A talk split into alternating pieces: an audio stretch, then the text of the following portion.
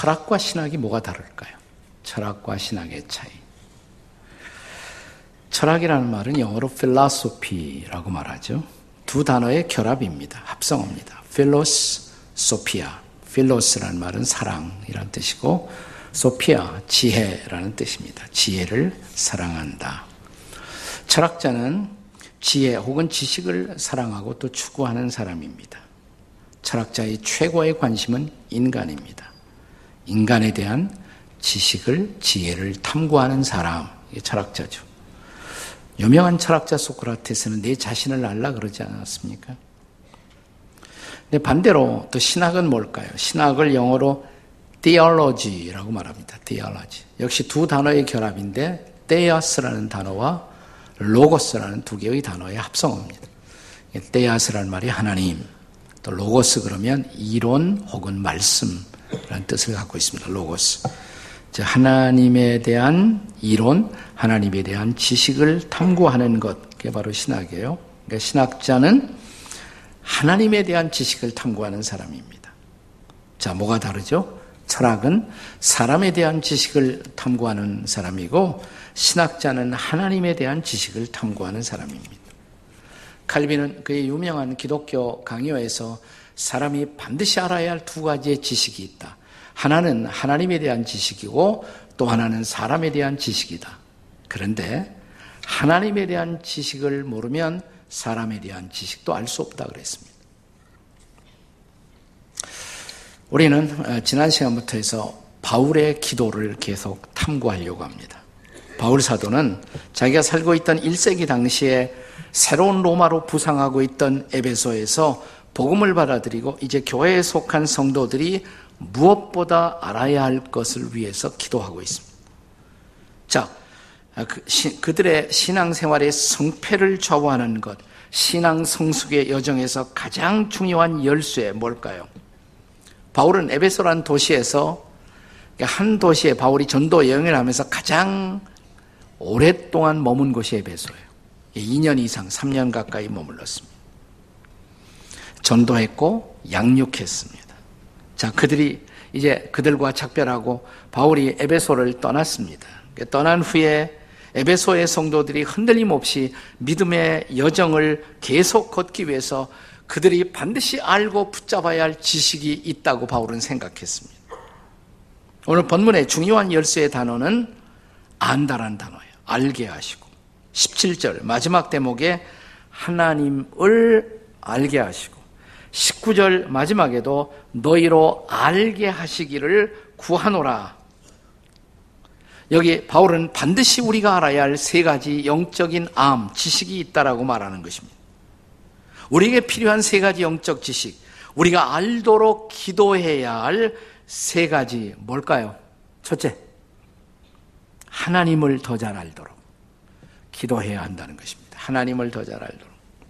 자, 본문 15절에서 바울은 에베소 성도들의 그들의 믿음, 그들의 사랑을 바울이 잘 알고 있다. 그리고 16절에 내가 너희를 위해서 기억하고 기도한다. 뭘 기도했을까요? 이제 17절 말씀을 다 함께 같이 읽겠습니다. 본문의 17절 시작. 우리 주 예수 그리스도의 하나님 영광의 아버지께서 지혜와 계시의 영을 너에게 주사 하나님을 알게 하시고 여기 안다는 말은 이성적이고 논리적인 지식이 아니에요. 경험적 지식입니다. 네. 그 안다라는 히라보도 그렇고 본래의 어, 구약에서 안다는 단어도 대부분 그것이 쓰여질 때 그냥 머리로만 안다 이런 지식이 아니에요. 경험적 지식입니다. 예컨대 아담이 그 아내를 알고 그건 뭐 마누라가 몰랐겠어요. 아담이 그 아내를 안다는 말은 깊은 관계 속에 들어갔다. 이를 뜻하는 것이. 저는 제 아내를 결혼하기 전 거의 10년 가까이 알아왔습니다. 결혼 전에도. 그래서 제가 딱 결혼할 때 모든 것을 다 아는 여자와 나는 결혼한다 이렇게 생각을 했어요. 뭐 항상 제 주변에 있었으니까 너무 잘 알았단 말이죠. 근데 결혼한 지 한 달 만에 제가 깨달은 놀라운 사실, 내 아내에 대해서 아무것도 모른다는 사실이었어요. 그래서 결혼 이후부터 알기 시작했습니다. 지금도 아내를 알아가고 있는 중입니다.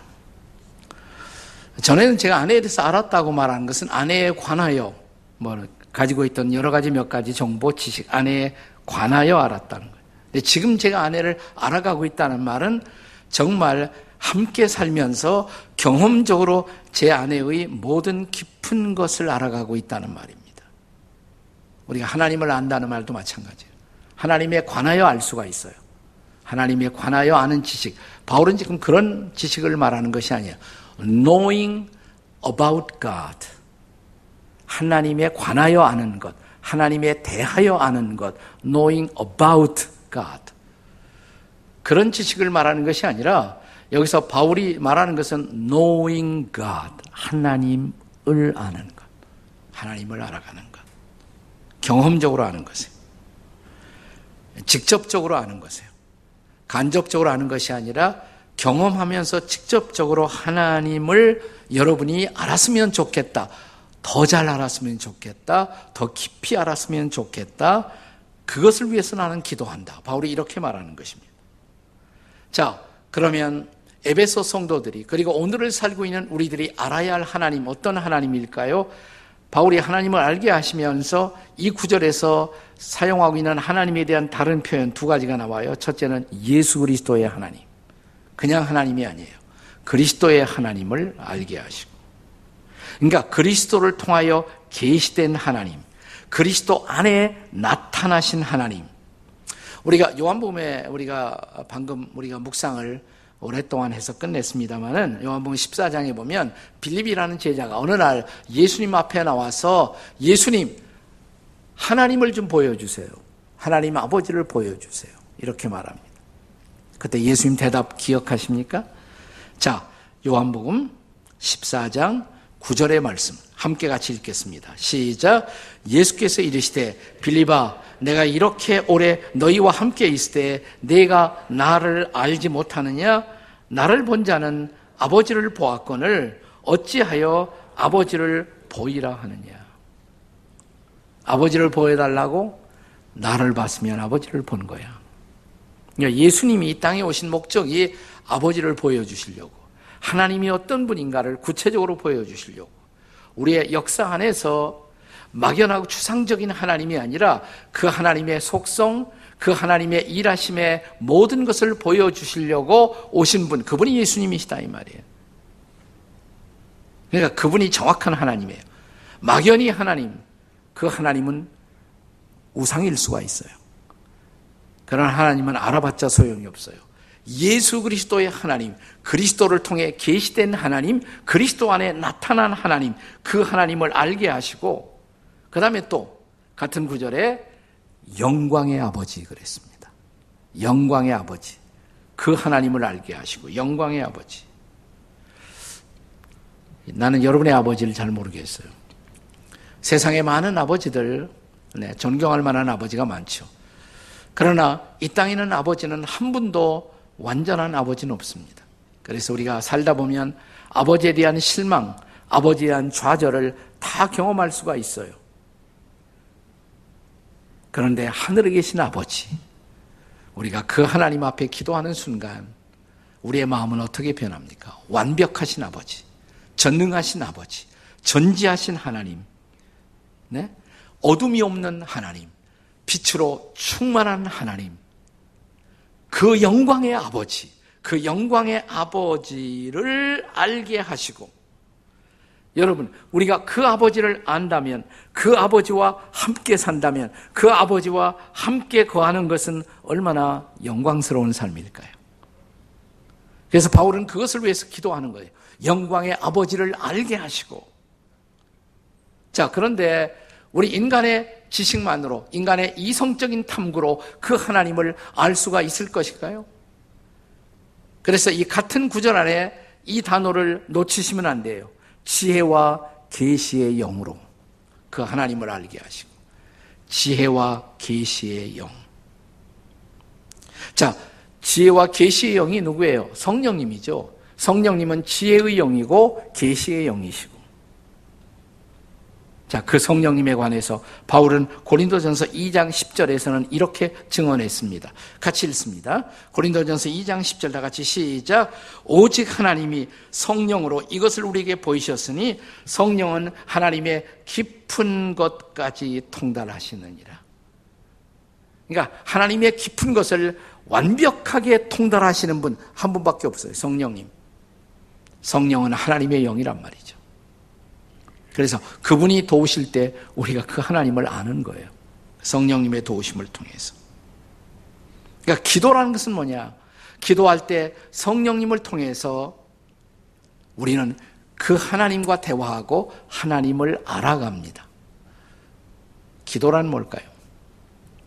우리 제임스 휘스톤이라는 유명한 영성학자가 기도라는 책을 썼어요. 기도. 참 좋은 책이에요. 기도에 관한 좋은 책으로 추천할 만한 아주 좋은 책입니다.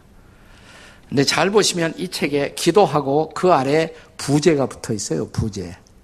예, 저같이 시력이 희미한 사람은 보일까 말까? 기도 아래 뭐라고 썼습니까? 아, 여러분들은 다 시력이 좋으시네. 하나님과의 우정이에요. 하나님과의 우정. 자, 기도를 가리켜서 하나님과의 우정이다. 프렌드십이다. 기도하면 하나님하고 친해져요. 기도하면. 하나님과 우정이 쌓여가요. 기도는 하나님과의 우정이다. 아, 나는 이 표현이 너무 좋아요. 예, 기도는 하나님과의 우정이다. 근데 그냥 우정이 아니라 제임스 휴스턴은 그냥 친구만 되는 정도가 아니라 그 하나님과 친구가 되면 내 인생에 변화가 생겨요. 변화가. 그래서 그분은 이 우정을 이렇게 말했습니다. The transforming friendship. The transforming friendship. 변화시키는 우정. 변화시키는 우정. 기도라는 것은 하나님과 친하는 일이고 하나님과 친하다 보면 반드시 변한다 이 말이에요. 우리를 변화시키는 우정. 이게 바로 기도예요, 기도. 그런데 이 책에서 거의 마지막 부분에 보면 한 가지 더 깊은 단계를 제시하고 이 책이 마무리됩니다. 자, 기도하면 하나님의 친구가 되고 하나님과 친한데, 자, 우리는 어느 날 그 하나님과의 우정의 단계조차 넘어설 수 있다는 거예요. 넘어서면 뭐냐? 하나님과 애정이 생겨. 우정을 넘어선 애정. 하나님과 애정. 하나님을 깊이 사랑하게 된단 말이죠. 그럼 하나님과 내가 하나가 돼요. 하나님과 일치를 이루는 놀라운 애정. 하나님은 저와 여러분을 끌어안아 주시고 품어 주시고 사랑하시고. 자, 이제 두 팔을 벌리고 우리를 품고자, 우리를 사랑하고자 기다리고 계시는 하나님, 그 품 안에 내가 충분히 깊이 안기기까지는 우리는 아직도 하나님을 모르는 거예요. 나는 너희가 하나님을 알았으면 좋겠다. 이 말은 피상적으로 하나님에 대한 어떤 신학적, 논리적 지식을 가지라고 하는 말이 아니라 그 하나님이 어떤 분인지 깊이 알았으면 좋겠다. 네, 더 잘 알았으면 좋겠다. 그러면 너희들이 하나님을 알게 된 것이 얼마나 특권이고 얼마나 영광이고 얼마나 놀라운 일인지. 내가 입술을 벌려 하나님하고 기도한다는 사실이 얼마나 놀라운 일인지. 여러분, 나는 여러분이 그 하나님을 알게 되시기를 주의 이름으로 축복합니다. 그 하나님을 깊이 하십시오. 그 하나님을 잘 알게 되시기를 주의 이름으로 축원합니다. 옆에 분들에게 하나님 제발 잘 아세요. 이렇게. 한번 해보세요. 시작.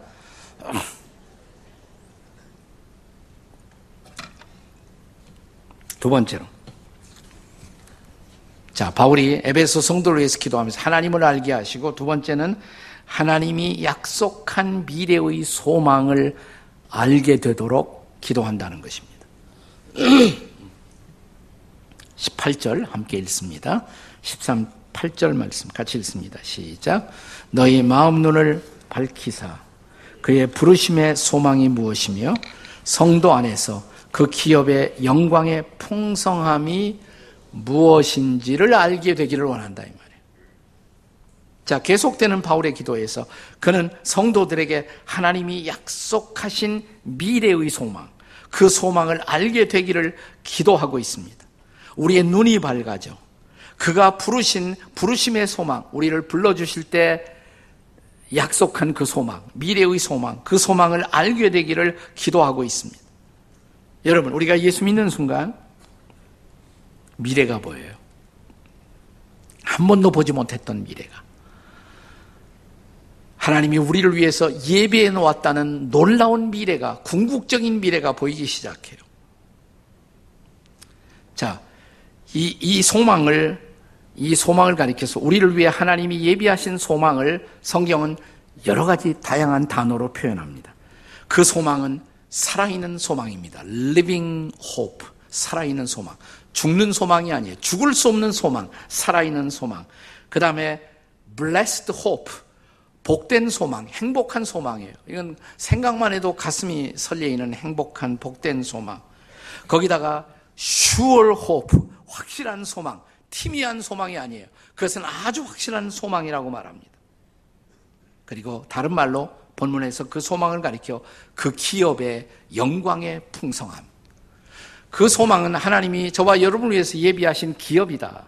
우리가 장차 받고 누리게 될 상속자로 받아야 할 기업이다. 영광스러운 기업이다. 풍성한 기업이다. 이렇게 말합니다. 자, 우리가 예수를 믿는 순간 우리는 그 기업의 영광의 풍성함을 조금씩 조금씩 맛보기 시작했어요. 그러나 미래에 가서 우리는 그 영광을 누리게 돼요. 조금 맛보았지만 아직 우리는 모르는 거예요. 그가 예비하신 미래의 소망이 얼마나 엄청난 것인가를 우리는 장차 알고 누리게 될 것이라 이 말이죠. 그런 의미에서 우리 모든 그리스도인들은 그 영광을 받게 될 상속자들이에요. 우리는 그 상속을 기다리고 있어요. 미래에 받게 될 상속을. 그 기업. 이 기업을 가리켜 사도 베드로는 베드로전서 1장 4절에서 세 가지 단어를 써서 이 기업을 설명합니다. 이 기업은 어떤 기업이냐? 썩지 않고 그 다음에 더럽히지 않고 그 다음에 쇠하지 아니하는 하늘의 간직한 기업 하늘나라의 기업 말이죠. 저 영원한 완성된 천국의 기업 유명한 설교가 스폴저는 성경을 읽어보면 그 천국에 대한 영광스러운 천국에 대한 묘사가 그렇게 많이 나오지는 않는다. 그 이유가 뭘까? 이런 질문을 던집니다. 그리고 이렇게 대답합니다. 성경에 천국에 대한 얘기가 생각보다 그렇게 많이 나오지 않는 이유. 그것은 천국을 하나님이 저와 여러분 우리를 위해서 surprised gift로 준비하셨기 때문이다. surprised gift. 우리가 우리 자녀들을 위해서 생일 선물을 준비할 때 생일을 그 선물을 미리 얘기하지 않죠. 왜? surprise가 되게 하려고. 깜짝 놀래게 하기 위해서. 생일날 말 안 해주고 했다. 생일날 Surprise. 놀랬지. 예. 그 놀라움의 기업으로 하나님이 그 천국의 기업을 준비하셨기 때문이다 그랬어요. 천국에 대한 묘사가 제일 많이 나와 있는 부분이 어딜까? 성경 맨 끝에 요한계시록 21장과 22장. 다른 데도 나오지만 조금씩밖에 안 나오고 여기에 그래도 21장, 22장 전체가 다 천국에 대한 묘사예요. 근데 그거 한 번도 안 읽은 사람도 계실 거라. 그러니까 신앙에 대해서 우리가 엑사이트먼트가 없어. 흥분이 없어. 우리가 계시록 21장, 24장에 묘사된 새 하늘, 새 땅, 새 예루살렘. 그것만 제대로 읽어도 이 두 장만으로 우리는 우리를 위해 예비된 천국에 대해서 충분히 흥분하고 충분히 감격할 수 있다고 생각해요. 자, 어떻게 묘사하고 있습니까? 예를 들어서 이런 표현, 다시는 사망도, 다시는 질병도 없고, 다시는 애통도 없고, 다시는 눈물도 없는 그곳. 열두 문, 열두 보석으로 빛나고 있는 성. 하나님의 영광이 빛나기 때문에 해나 달의 비침이 필요 없는 것. 해가 달이 없어도 돼요. 하나님의 영광이 비추고 있는 그 도성, 그 나라. 또 우리가 지상생애에서 누려보았던 모든 아름다움, 모든 선한 것, 모든 감동, 그 모든 예술과 문화가 극치를 완성을 이루고 있는 그곳. 왜냐하면 지상의 모든 영광이 그리로 들어왔고 이렇게 말하거든요. 그러니까 이 땅과 천국이 비슷한 점도 있다 이 말이에요. 이 땅에서 누리는 모든 선한 것, 모든 참된 것, 모든 아름다운 것 다 있다 이 말이에요. 천국에 거기도. 그러나 모든 속된 것, 모든 거짓 됨은 결코 그리로 들어올 수 없느니라. 그러니까 모든 속됨, 모든 거짓, 모든 사기가 다 사라진 곳. 와, 어떤 것일까요? 생명수 강이 흐르고 생명나무 12가지 열매를 맺는 곳. 그 열매로 우리가 치유를 받고 지상생의 모든 아픈 것들이 다 치료되고 영원한 건강을 누리는 곳. 사모되지 않으세요? 조금 흥미가 생기시나요? 이런 천국 가고 싶지 않으시나요? 살다 보면요. 어느 날 반드시 그때가 생겨요. 이런 소망이 뜻밖의 생겨날 때가 있어요. 이, 이 땅에, 이 땅도 좋은 곳이에요. 하나님이 주신 축복이기 때문에 이 땅도 참 좋은 곳이에요. 그러나 어느 날 여러분과 저의 생애 속에 이런 순간이 올 거예요. 이제는 그만 가고 싶다. 나 더 살라고 기도하지 마라. 나 가고 싶어. 우리 부모님들이 그럴 때가 있어. 가고 싶어. 예, 그 나라에 갈 준비를 시키시는 거죠. 영광스러운 거예요. 영광스러운 거. 요즘 조금 아, 그 나라에 갔으면 좋겠다. 가끔 생각이 나요. 나도. 때가 서서히 오지 않나 이런 생각이 들 때도 있습니다. 자, 고린도전서 13장 12절. 바울이 어떻게 말하나 보세요. 잘하는 말씀 다 같이 읽습니다. 시작. 우리가 지금은 거울로 보는 것 같이 희미하나 그때는 얼굴과 얼굴을 대하여 볼 것이요. 지금은 내가 부분적으로 보는 것 같이 희미하나 어떻게 요? 그때에는 주께서 나를 아신 것 같이 내가 온전히 알기라. 그때 그때 그곳에서 그곳에서의 영광이 우리를 기다리고 있다는 것이에요. 우리가 그 영광을 안다면 우리는 세상의 헛된 영광에 현혹될 필요가 없어요. 여러분이 가평 가서 우리 필그림 철로 역정 순례길을 걷다 보면 허영의 시장을 지나가게 돼요. 허영의 시장. 자, 크리스찬이 허영의 시장을 지나가면서 크리스찬과 신실이 거기에 많은 보석들이 있어요. 실제로 보석 다 진열해 놨습니다. 가보신 분만 알아요. 그런데 전혀 견눈질을 하지 않아요. 크리스찬이. 왜? 그들은 예루살렘의 영광, 저 시온의 영광, 궁극적인 천국의 영광을 보고 있었기 때문이에요. 나는 여러분이 바로 그 하나님께서 예비하신 미래의 소망, 그 영광을 알기를 바란다. 그걸 위해서 기도하는 거예요. 그리고 마지막 세 번째로 하나님이 약속한 현재의 능력을 알게 되도록 기도합니다. 현재의 능력. 자, 우리가 바로 직전에는 하나님이 미래에 예비하신 것, 그것을 알았으면 좋겠다. 근데 지금은 뭐냐면 현재의 능력을 알았으면 좋겠다. 19절에요. 같이 읽습니다. 19절 시작. 그의 힘의 위력으로 역사하심을 따라 믿는 우리에게 베푸신 능력의 지극히 크심이 어떠한 것임을 너희로 알게 하시기를 구하노라. 여기 너희로 알게 하시기를 영어 성경에 보시면 이렇게 됐어요. That you may know. 네가 알게 되도록. You may know. 그 능력을 알게 되기를. 우리는 능력하면 대표적인 능력, 세상에서 가장 위대한 능력이 뭘까요? 핵무기의 능력? 아니에요. 창조의 능력. 저는 세상에서 가장 위대한 능력이 있다면 아마도 창조의 능력일 것이다. 모든 만물을 창조하신 하나님의 능력. 과학이 발달되었지만 창조의 세계를 아직도 조금밖에는 탐구하지 못하고 있잖아요. 이 어마어마한 우주와 만물을 창조하신 그분의 능력, 얼마나 위대한 능력일까요? 그런데 바울은 그보다 더 위대한 능력이 있다. 창조의 능력보다 위대한 능력. 그것이 부활의 능력이다. 이렇게 말합니다. 왜? 여러분, 결국은 이 세상의 모든 것들이 다 죽음한테 다 삼키워버리고 말아요. 죽음은 모든 사람을 삼키고, 죽음은 모든 것을 다 삼켜버리고 말합니다. 만물도 결국 부패해질 것이고, 죽음은 모든 것을 삼켜요.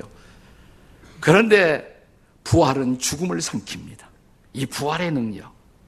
죽음의 권세를, 사망의 권세를 깨뜨린 부활의 능력, 그걸 말하고 있는 거예요. 오늘 본문에 이어지는 20절 보시면 20절에 그의 능력이 그리스도 안에서 역사하사 죽은 자 가운데서 다시 살리신 바로 그 능력, 부활의 능력.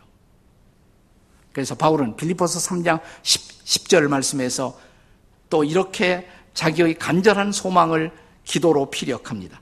빌리포스 3장 10절에 보시면 내가 그리스도와 그 부활의 권능을 알고자 하여 아까 제가 영어 한 구절 소개했는데 that you may know 네가 당신이 그 능력을 부활의 능력을 알았으면 좋겠다. 근데 빌리포스 3장 10절에서는 바울 사도 자신이 that I may know 내가 알았으면 좋겠다. 내가 그리스도를 더 깊이 알았으면 좋겠다. 아니, 내가 부활의 능력을 그분을 죽은 자 가운데서 살리시던 부활의 능력이 얼마나 어마어마한 능력인지 나는 그 능력을 알고 싶다. That I may know. 내가 그 능력을 알았으면 좋겠다. 한 걸음 더 나가서 그 부활의 능력이 교회 가운데 역사하고 있다는 것이에요. 그래서 교회를 통해서 만물 가운데 하나님의 뜻을 이루시고 있는 그 능력, 그 능력을 알았으면 좋겠다. 자, 한 걸음 더 나가서 여러분과 제가 바로 그 부활의 능력에 사로잡힘을 받아 이 땅에 사는 동안에 우리가 쓰임을 받는 삶을, 능력의 삶을 살 수가 있다는 것입니다. 따라서 그 능력을 여러분이 알았으면 좋겠다. 이게 20절 이하 23절까지 내용이다 그거예요. 만물 가운데 하나님의 뜻을 이루시고 있는 그 놀라운 능력 가운데 우리가 쓰임을 받을 수 있다는 이 삶이 얼마나 고귀하고 위대한 삶인지. 자, 아까 천국의 영광을 알았으면 좋겠다. 그럼 크리스천의 삶이라는 것은 천국만 기다리고 세상에서는 패배자의 삶을 사는 것일까요? 아닙니다. 그 영광을 기다리는 사람들은 이 땅에 오늘의 삶, 현재의 삶에 있어서도 그분이 우리를 도와주기 위한 그분의 능력이 영어로 말하면 우리에게 available 하다는 거예요. 그 능력이. 우리에게 가능하다는 거예요. 그 능력에 사로잡혀 사는 삶이 가능하다는 것입니다. 여러분, 우리가 살고 있는 세상, 환란, 곤고, 박해, 기근, 질병, 위험, 칼, 핵무기 가득 찬 세상. 그런데 로마서 8장 35절에서 바울이 말하는 것을 기억하십니까? 로마서 8장 35절 다 같이 읽어보세요. 시작. 누가 우리를 그리스도의 사랑에서 끊으리요. 그 다음에 뭔지 아세요? 환란이나 곤고나 박해나 위험이나 기근이나 적신이나 위험이나 칼이랴 핵무기랴 이 아무것도 그리스도의 사랑에서 우리를 끊을 수 없다. 그리고 그 다음 로마서 8장 37절의 선언 크게 읽으세요. 다 같이 시작. 누가 그러나 이 모든 일에 우리를 사랑하시는 이로 말미암아 우리가 넉넉히 이기는 일 아멘. 이 모든 일을 우리가 어떻게 한다? 넉넉히 이긴다 그랬어요. 넉넉히 이길 수 있다. 세상은 수많은 시련으로 수많은 위험으로 가득 차 있지만 그럼에도 불구하고 우리는 넉넉히 이길 수가 있다. 바울은 이 승리를 약속하는 거예요. 복음 전하다가 반모섬에 유배가 되었던 사도 요한도 자기가 전도하고 섬겼던 소아시아의 교회들을 생각하면서 기도하다가 환상을 받고 묵시록을 요한계시록을 기록합니다. 요한계시록 2장 3장은 그 교회들을 향한 편지죠. 근데 이 교회들을 향한 편지 마지막이 똑같이 끝난다는 거 아세요? 이런 말로 끝나요. 이기는 자에게는, 이기는 자에게는, 이기는 그에게는. 자, 어떤 약속이 있습니까? 요한계시록 2장 26절의 말씀 다 같이 읽습니다. 2장 26절 시작. 이기는 자와 끝까지 내 일을 지키는 그에게 만국을 다스리는 권세를 주리니 아멘. 결국 교회는 만물을 다스리고 통치하고 이 땅에 하나님의 뜻을 이루는 놀라운 미션을 완성할 것입니다. 오늘 우리가 교회 보면 좀 답답해요. 교회들이 흔들리고, 지도자들이 쓰러지고. 그러나 여러분, 성경은 교회가 패배할 수 없다고 가르칩니다. 왜 그렇습니까?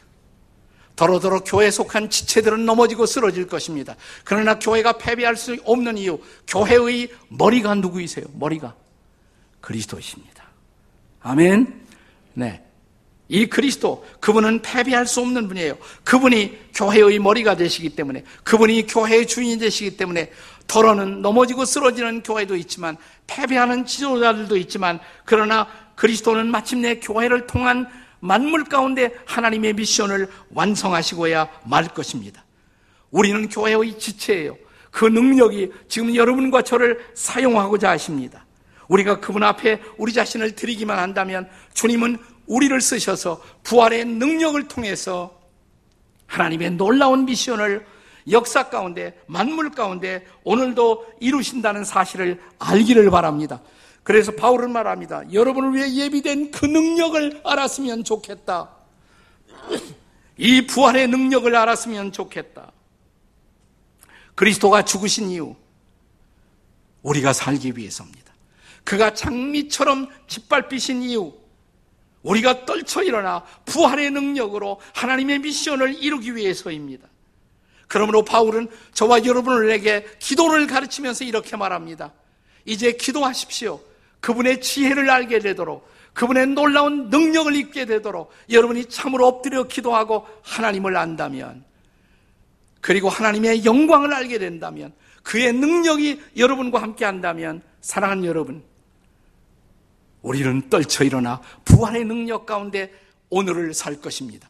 그 능력이 오늘 저와 여러분을 다시 살리시고 그 능력이 오늘 한국 교회를 살리시고 그 능력이 이 땅 가운데 하나님의 뜻을 이루시는 놀라움으로 나타날 수 있기를 주의 이름으로 축원합니다.